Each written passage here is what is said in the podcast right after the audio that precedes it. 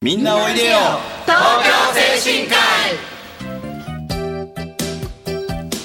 この番組はハートフルたなしフローラたなしを運営する東京精神科医のスタッフが西東京市の高齢者支援活動を中心にさまざまな視点からご紹介しています。一般にはあまり知られていない介護の現場地域とのつながりそして東京精神科医独自の取り組みなどのお話を中心に分かりやすくお送りしてまいります。2月放送の進行役はえー、事業本部デイケア統括部長をしております鈴木と。事業本部介護部長をしております岡本と。FM 西東京の直美でお送りいたします。はい。そして本日はゲストとしてえ東京精神科医のリハビリ科サブマネージャー作業療法士の村田さんをお招きしております。村田さんよろしくお願いします。よろしくお願いいたします。さて本日のラインナップですが本日は村田さんに来ていただきましたのでリハビリテーションについてお話をしたいと思います。それではみんなおいでよ東京精神科医スタートです。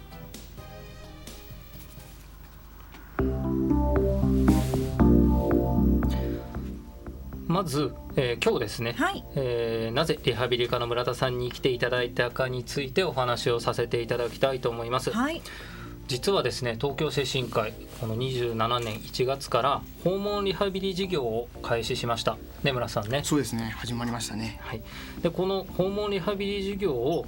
なぜ始めたかなんですけども、はい、えー、実はですね今世の中にあの福祉施設があの圧倒的に足りないと、まあ、言われて報道なんかでもね報道されてますけども、はい、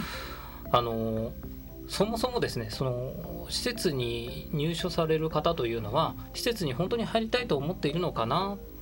みんな在宅で生活を続けたいと考えてるんじゃないかなというふうに我々は考えてるわけです。はい、でその在宅生活を一日でも長く続けるための仕組み作りの一環としてこの訪問リハビリテーション事業を開始したわけです。うんでこの老人保健施設とか老人福祉施設特別養護老人ホームなんていうこの福祉施設はいわゆる社会資源と言われているものですから、えー、その有効な資源をですねあのたくさん使って地域の皆様にま還元したいと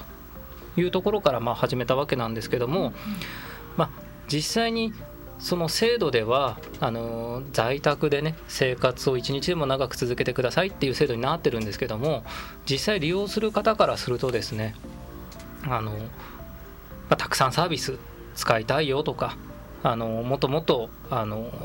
たくさんの時間使いたいよっていう声が非常に多いわけですねね岡本さんね。そうですね通所リハビリうちの方で提供しているその通所リハビリも短い時間から長い時間ってあるんですけども、はい、やっぱり長い時間使う方のが多いわけですからこれがいわゆるニーズなのかなというふうには考えております。でこの後です村田さんの方にですね岡本さんからねちょっといくつか聞きたいことあるんですよね、はい、そうですね、はい、いろいろちょっと聞いてみたいことがありますので、はい、じゃあお願いします、はい、では村田さんちょっと質問させていただきたいんですけど、そもそも訪問リハビリっていうのはどういうものなんですかね？えーと、訪問リハビリなんですけれども訪問リハビリテーションといいますものは要介護者が受けられる介護サービスの一つでありまして、まあ、心身の機能の維持回復を図り日常生活の自立を支援するために理学療法士ですか作業療法士言語聴覚士といった方が自宅を訪問しまして主治医の指示に基づき理学療法作業療法その他必要なリハビリテーションを行うものを言います。で対象とされる方はどういう方なんですかね、はい、対象となる方なんですけれども、まあ、あの介護保険の方で介護支援1以上の方また介護要介護1以上の方となっております。はい、でやっぱりそのまあ対となられる方に関しましては退院後退所後にですねご自宅の生活不安のある方ですとか、まあ、自宅療養中で日々の生活に介護を要する方ですとか、あとは日常生活でおいてできないことが生じてちょっと不安を感じてきている方なんていうのもやっぱり対象となるかと思います。はいちなみに訪問リハビリっていうのは何をしてくださるんですかね？ね訪問ちょっと簡単に、えーと、分かりやすく説明させていただきます。まあ、例えばご自宅に伺いましてですね体操ですとか運動マッサージ、まあ、マッサージちょっとマッサージっていうのもあれですけど、まあ、関節を動かしたり、はい、そういった運動ですね、うん、あとは温熱療法などでちょっと温めて筋肉をほぐして動きやすくする、うん、そういったことを手法を利用しながら、まあ、日常生活に必要な基本的な動作ですね、まあ、立ち上がったりとか歩いたりとかそういったことの機能の維持ですが回復を図ること。あともう一つですけれども訪問リハというとやっぱり在宅の方にやっぱり接していく仕事になりますのであサービスになりますので失礼いたしました、えっと、日常生活ですね。同様の動作を通じて身体機能の維持ですとか回復を図るということですね。生活に即した動きに沿ってリハビリを行っていくということになります。く日常のその生活に沿ったということなんですけど例えば分かりやすくお話ししていただけると。そうですね。日常生活に沿ったという多分あの普段えーと、ハートフルって話でも通称リハビリテーションと行っていると思うんですけれども、はい、やっぱり施設の中っていうのはあの実際に生活している場とはやっぱ環境が違うと思うんですね。すね。やっぱりあの家と同じような段差があるとか、そういう作りになってるというわけではないので、まあ、と そういったことを考えますとやっぱりその在宅の方でうんと家の環境に合わせてやっていくっていうことは、あのやっぱ家事ですとかそういったことも出てくるわけね、あと普段のトイレに行く動線ですとか、あとはまあ、お風呂もそうかもしれませんね、あと階段を上るとか、あとその家の方で玄関入って上がりかまちを上がるとかそういった本当に日常の本当の普段行っている生活の中、そういったことですね。やっぱりそこのところに不安定なところが出てくるとやっぱり生活がしにくいということが出てきますので、まあ、そういったところですね。そういった日常生活というところですね。はい。まあね、生活の中でもね鈴木さん少しのね、まあ、今家庭の中でもバリアフリーっていうのは、うん、まあ、結構進められていますけど、ねうん。はい、やはり今建っているお家というのは古いお家の方もいらっしゃるのでね段差がやはり少しの段差で転んでしまったりとかいう方もいらっしゃると思うのでねこういう訪問リハビリをしていただけることはとてもいいことだと思いますね。例えば、うん、そのまあ、僕がお伺いするご自宅だと今岡本さんがおっしゃったように日本家屋っていうのは上がりが町がむちゃくちゃ高いんですよね。そうですね。そういう高いところは多いですね。この上がりが町すごく高い上がりが町を上がれるように工夫するとしたら、どんな工夫がありますか？そうですね、まあ、いくつか挙げられますけれども一つはあまりにも段差が高い場合には、段差を1段増やすことで、一つの段差を小さくする。例えば2 0センチあるものがあったとしましたらそこに1 0センチの例えば台を置くことで、1 0センチ1 0センチの台になることで足がその範囲では上がる、やりやすくなるということですね。階段みたくするそういうことですね、はい。段差を分けるという感じになりますあともう一つはやっぱり手すりを取り付ける。やっぱり上がる時に支えとなる部分がありますとやっぱり動作が安定することも十分考えられますのでそういったことも考えられるかと思いますね。はい、じゃあそのお家に適したやり方というか方法も教えてもらえるアドバイスしてもらえるっていうことそうですね。やっぱりそこのところはあの相談あればまたこちらの方でも気づきましたらやっぱり話し合っていければと思っております。もうお家お家そしてその人の状態状態によってやることアドバイスすることって全く違ってくるんです、ね、そうですね。もう10人十色ということはその通りでやっぱり皆さん全然違いますね。やっぱりその人その人でやっぱり必要なこともそうですしやっぱり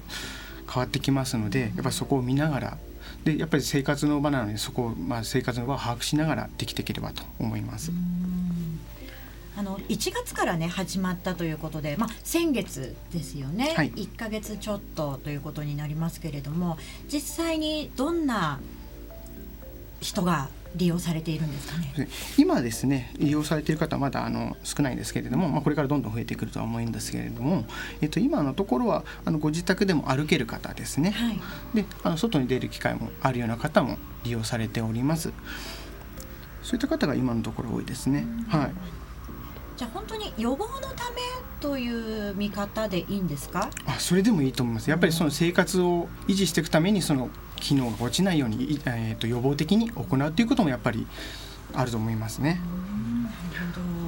退院退所後っていう、まあ、退院後退院後は分かるんですけども退所後っていうのは？あ要はやっぱり施設を出られた後ですね。やっぱり施設をそれまでは施設にいらっしゃったのでやっぱり在宅の生活っていうのはしばらく離れたわけですね。そうするとやっぱりその感覚っていうものはなかなかこう取り戻しにくかったりする場合もあると思うんですね、うん、そういった場合にはやっぱりそういったものをうまく利用しながらちょっとずつ生活を慣らしていく。そういったことのサポートができればと思いますね。うん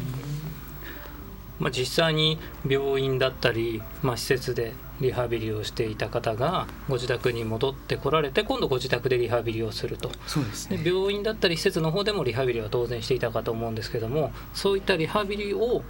引き継ぐ時に気をつけてることとかってあるんですか？あそうですね。気をつけることですね、うん、やっぱりその方たちの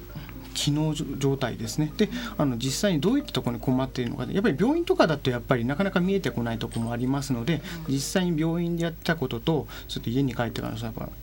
困る部分っていうのは違うのでそこのところをしっかり把握すること。じゃないとやっぱりそのすれ違いが出てきてしまいますとリハビリの効果っていうのは得にくいっていうふうにも私は思いますのでやっぱりその辺はすごく見ていかなきゃならないところやって聞いたりしていくことが必要かとは思います。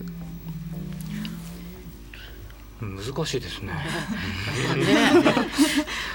いろいろね訪問リハビリとかいろんなことを聞きますけどね。やはりそこを掘り下げていくといろんなことが今今日知れてすごい良かったです、うん、すごくねあのご自宅でねリハビリができるっていうことのあの有効性というかね、うん、まあ、その方がね実際に住んでる場所ですからねそこでリハビリができるっていうのはすごくいいことなんだろうなとはあの聞くだけではね感じるところではあるんですけども、うんね、実際どういった有効性があったりとかどういった問題があってとかっていうのはやっぱ聞いてみないとねなかなかわからないですからね。はい、これからでもどんどんどんどん増えていきそうな分野ですよね。そうですね。今結構やっぱり需要が高いみたいで、いろいろと他のところにも手をつけているところあるみたいで、やっぱり今一番伸びてくるところかもしれませんね。必要なところだと思います。精神科医としても村田さんにかかる期待というのは大きいんじゃないですか？大きいですね。大きいですね。頑張ります。さあここで一曲お届けしていきましょうか。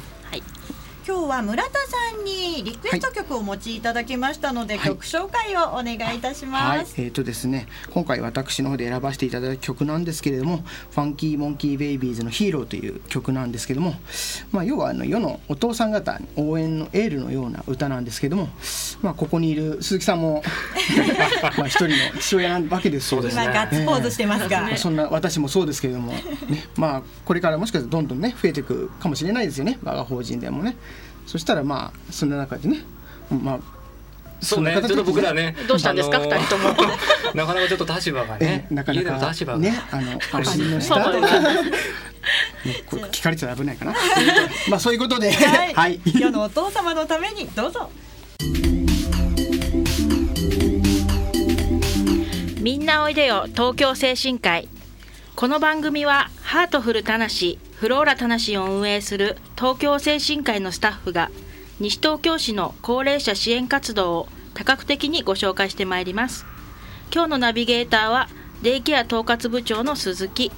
介護部長の岡本と FM 西東京の直美さんです。後半もリハビリについてお話をしてまいりたいと思います。よろしくお願いいたします。お願いします。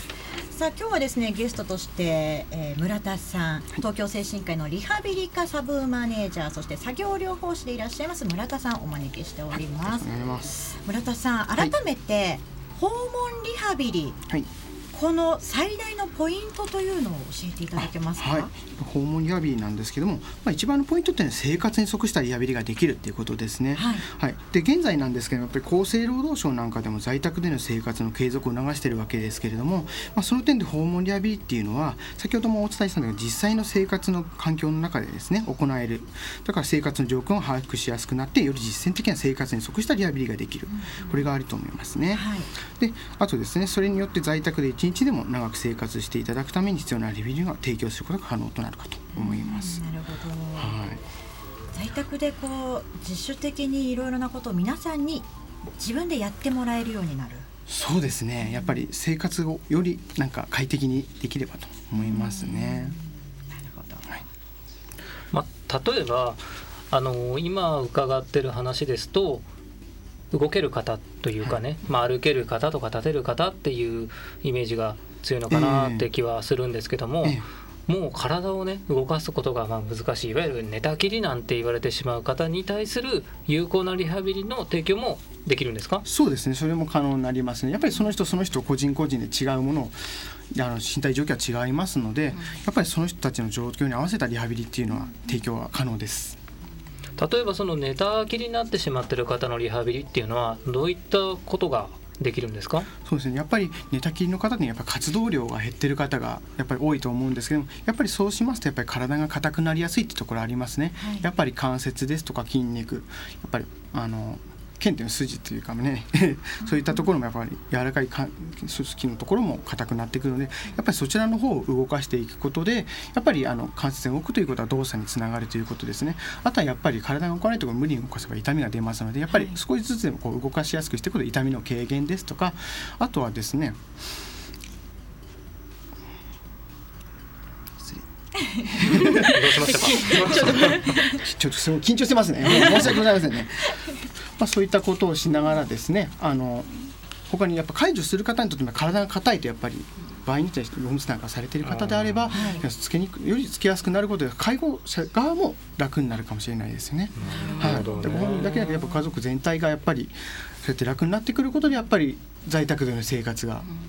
楽になってくることにつながればと思いますね。実際に村田さんがこう指導していらっしゃるこの在宅でのリハビリ、はい、これっていうのはご自身でやれるものももちろんだと思うんですけれども、はい、どなたか介護者の方と一緒にやるっていうことも含まれるんですか？あそれも可能だと思いますね、あのそちらの方もあの私たちのそういうやっぱりことがあればあの自主トレーニング、まあ、その人の体力とか、はい、機能状態に合わせましたものを考えまして、うん、そういうのを提供するからそれをあのヘルパーの方ですとか家族の方とちょっと安全な方法でリハビリ例えばちょっと立ってるのがちょっと不安定だなっていう方であれば椅子に座った状態ですとかあとはもしくはベッドに寝たままでもできる運動ですとかそういったところを一緒にやっていただくことで継続的に運動ができるやっぱりあのリハビリでこう伺えるっていうのは回数決まっちゃっていますのがまあ現状ですので、はい、やっぱりそうなるとやっぱり普段も動いて維持していただくっていうのはすごく大切になることかと思いますのでそういったこともできればやっぱり日常の家の方での生活っていうものにつなげていけるんじゃないかと思います。でも皆さんのお部屋って本当に十人十色だと思うので、はい、例えばこういうなんだろうこう立ってこういうことを教えてあげたいと思ってもそのスペースが実際取れないとか、えー、お部屋によっていろいろあると思うんですけど。はいその辺も難しそうですね。そうですね。やっぱりその人の家に合わせたもの、やっぱその人にあるものを使ってできるっていうようにするんで、やっぱ自分たちも結構宿泊しながら、この椅子手すり側に使えるかなとかそういうのとか、あとこの台ちょっと手すりに高いのちょうどいいかも手す手をつくのにいい台かななんて思いながらちょっと場所こういろいろ探しながらとかやったりしてますね。お家にあるものもすべて利用しつつできるように。はいそれがやっぱり家でできるリハビリっていうことになりますのでできるだけその普段こっちは持っていくものってやっぱこっちでしか持ってなかったりするものもあるので、はい、やっぱり在宅でやっていただくのであれば家のものっていうのを使うのはやっぱり一番その人の生活に即してると思いますねそういったものを極力利用するような形で進めたいと思いますね。ということは1回だけじゃなくて何回か行くとよりその方に合ったものが提供できると。そうですね。それもやっぱりありますね。より環境がこう把握できてきたりするとやっぱりそういったより充実したサービスが提供できるかと思いますね、はい、その辺はやはりこう施設にね通っていただくのとお家でやるのっていうのは全く違いが出てくるということなんですかね。そうですね。そういうことなんでしょうね。施設はね、設備が整ってますし、ね、段差はないですしね、今村さん持ってくものって言ってましたけど、はい、何か持っていくんですか？例えばですねあのホットパックで温めるものですね。やっぱり運動する前にあの筋肉を温めることでや筋肉というかその幹部を温めることで血流が良くなって筋肉が弱くなる。そうするとやっぱ運動がしやすくなるといったこともありますし、まあ、今の方結構動かれてるから動ける方が多いのでそのまあ今後もしくは杖とかそういったものももしその人に合わせて持っていく必要があるかもしれないところはありますので、まあ、そういったものを必要になってくると思いますね。もしかするとこれからさらにどんどん訪問リハビリ進めていく上であこういうのがあるとリハビリしやすくなるかなとかいうのあればもしかするとそういうものを考えていくかもしれないですね。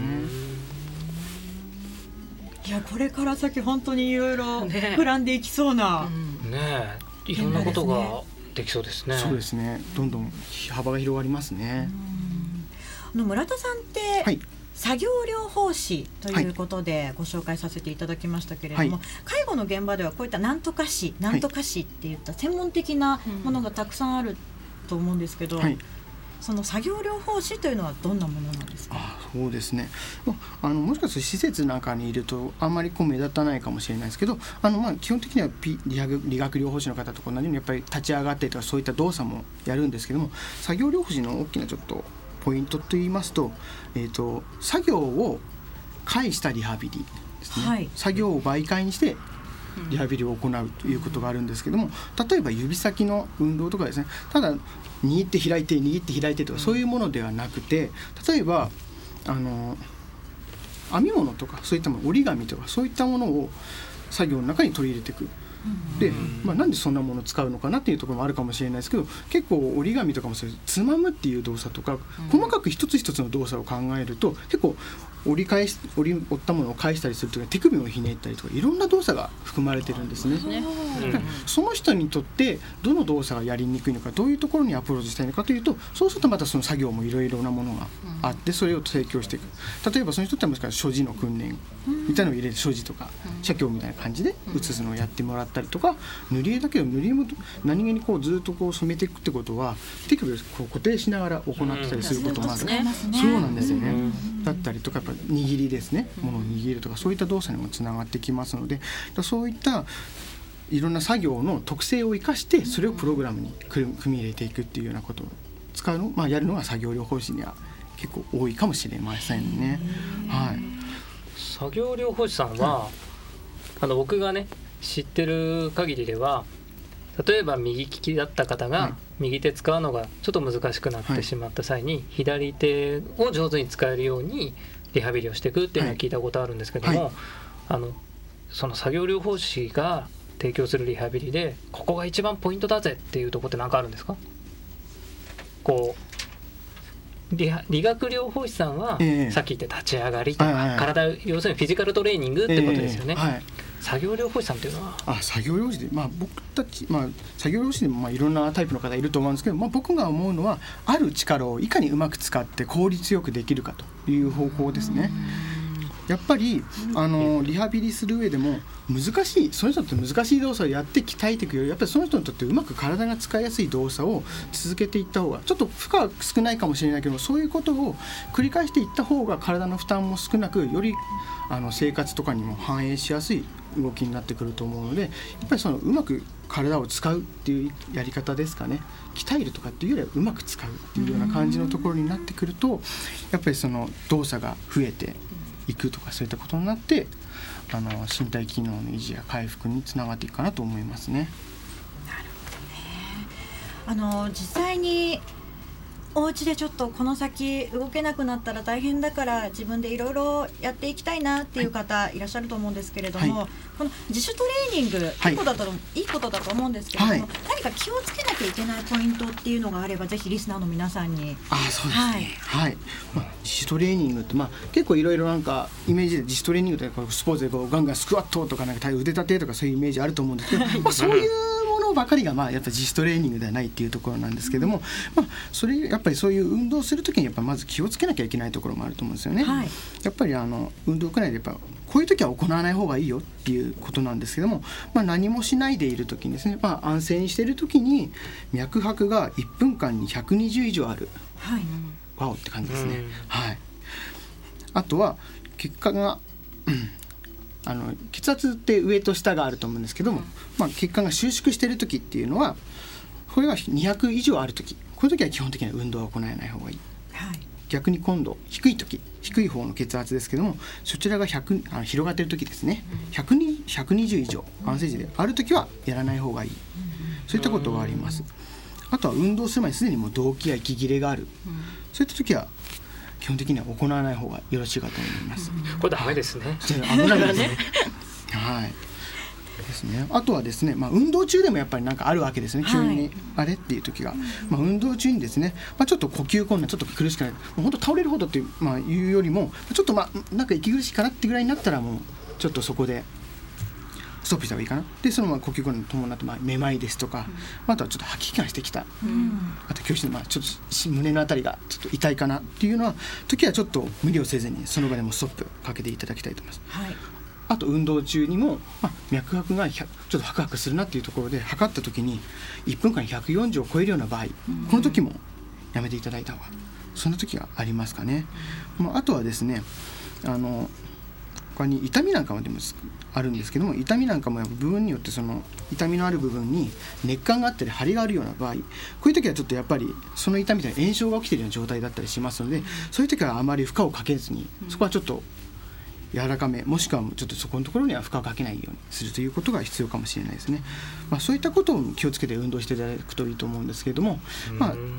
最初にお伝えしてそのやっぱり自主トレーニングでそのスクワット腕立てっていうイメージよりもどちらかというとそういうことにこう今お伝えしたことに気をつけて日常生活の中で動き機会を増やしていく。ですね、はい、そういったことの方がやっぱりさらに生活を続けていく上生活をあの在宅で続けていく上であの大事なところになるかなと思います。そういうのが一番の生活が一番のリハビリになるかと思いますね。はい。いや今日も素敵ないいお話をたくさんお伺いできたかと思うんですけれども、ねはい、もっとねこの在宅リハビリについて知りたい方とか利用してみたい方というのはぜひね東京精神科医、はい、はい、ご連絡いただければと思います、はい、さあそろそろお別れのお時間が近づいてまいりましたね。はい。以上今回はリハビリ科の村田さんをお招きいたしましてリハビリテーションについてお話しいたしました今回も盛りだくさんでお送りいたしましたが私たち東京精神科医の西東京市での活動を少しでもご理解いただければ嬉しいです。村田さんありがとうございました。ありがとうございました。ありがとうございました。今夜7時からの再放送もお聞きください。またこの番組は放送終了後インターネットのポッドキャストからも配信していますので各検索サイトから FM 西東京または東京精神科医で検索してみてください。次回来月の第2月曜日この時間もどうぞお楽しみに。ここまでのナビゲーターは東京精神科医デイケア統括部長の鈴木と介護部長の岡本と FM 西東京の直美でした。それでは次回もせーの。みんなおいでよ。東京精神科